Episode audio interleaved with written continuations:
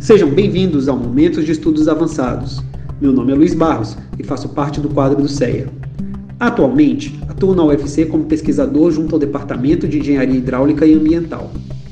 Neste mês de novembro, abordaremos o tema Dilemas e Desafios da Vida Urbana em Fortaleza, na análise de 4 pesquisadores, abrangendo diversas áreas do conhecimento, como a geografia, a arquitetura, a economia, a sociologia, áreas da saúde, entre outras. Neste mês, faremos um formato distinto, sem um tópico especial, que vai ao ar na 3ª semana do mês. Assim, neste mês, teremos 4 análises sobre o tema proposto, com convidados que são especialistas em suas respectivas áreas de pesquisa. Mais uma vez, agradecemos a sua audiência e convidamos a conhecer mídias digitais do Colégio de Estudos Avançados da UFC, no YouTube, no Instagram e no Facebook. Nesta semana, teremos a análise de Adriane Goraieb Nogueira Caetano, que é professora associada 2 do Departamento de Geografia, aqui da Universidade Federal do Ceará. Ela é coordenadora da pós-graduação e coordenadora do Laboratório de Geoprocessamento e Cartografia Social, o Labocarte.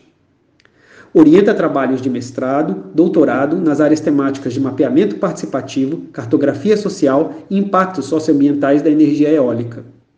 Em 2016, concluiu um pós-doutorado em geografia pela Texas A&M University, nos Estados Unidos, sobre energias renováveis com a bolsa do CNPq e, atualmente, lidera o Observatório de Energia Eólica. É com grande prazer que deixo a fala da professora Adriane.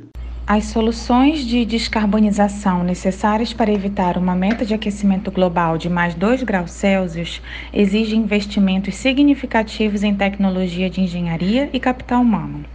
O armazenamento de energia com baterias à base de lítio será essencial para as vias de descarbonização dependentes de fontes renováveis, advindas de placas fotovoltaicas e parques eólicos. No centro desses desafios de energia climática estão 2 premissas de consenso global emergentes sobre a descarbonização. Primeiro, as energias eólica e solar podem atender de forma plena às necessidades de eletricidade do mundo, se implantadas em larga escala.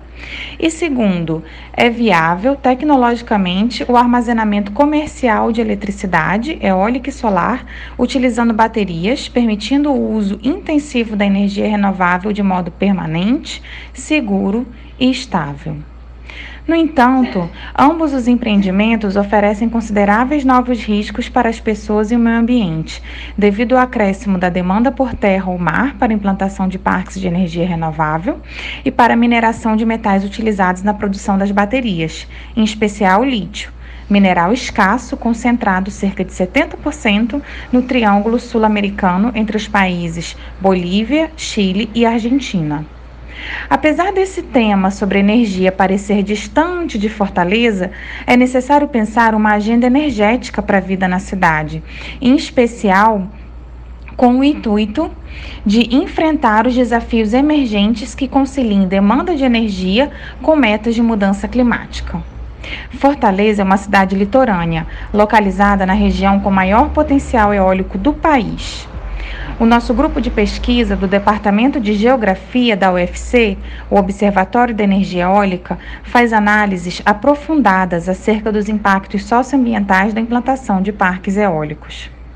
Quando analisamos apenas a matriz eólica em meio às demais possibilidades renováveis, vemos que aproximadamente 26% da capacidade de energia eólica do Brasil se desenvolveu na faixa de 5 quilômetros do litoral do Nordeste e do Sul do país, sendo que a região nordestina corresponde a cerca de 85% do montante total de energia gerada por fontes eólicas. Isto ocorre em resposta aos subsídios governamentais, à alta qualidade do vento e ao consumo da demanda nacional por eletricidade. A capacidade instalada de energia eólica coloca o Brasil como país líder da América Latina e o 7º maior do mundo. Em outubro, cerca de 95% da energia consumida na região Nordeste veio da matriz eólica.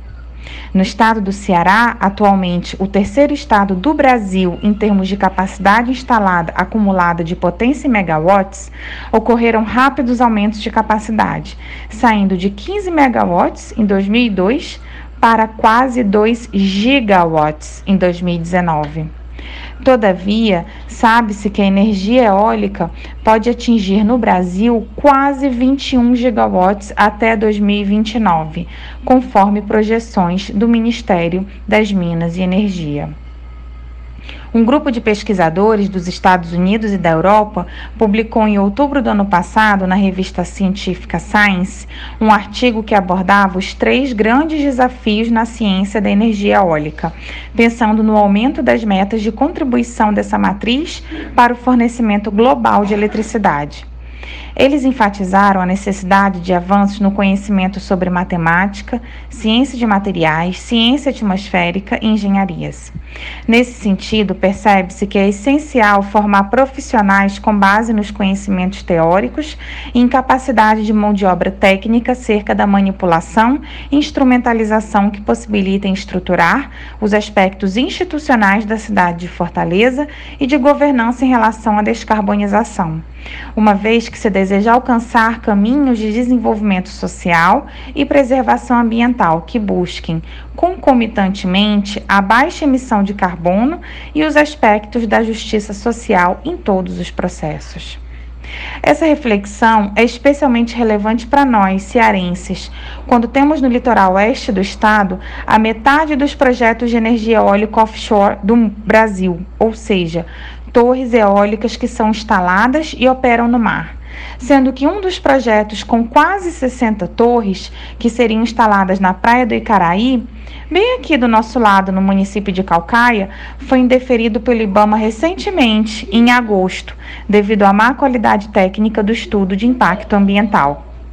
Os cidadãos, em especial quando pensamos nos jovens de Fortaleza, devem ser capazes de encontrar soluções para os desafios impostos pelas mudanças climáticas, de modo holístico, com vistas à formulação de políticas públicas e ao desenvolvimento tecnológico, democratizando os benefícios e reduzindo os danos dos empreendimentos de energia renovável, em termos sociais e ambientais.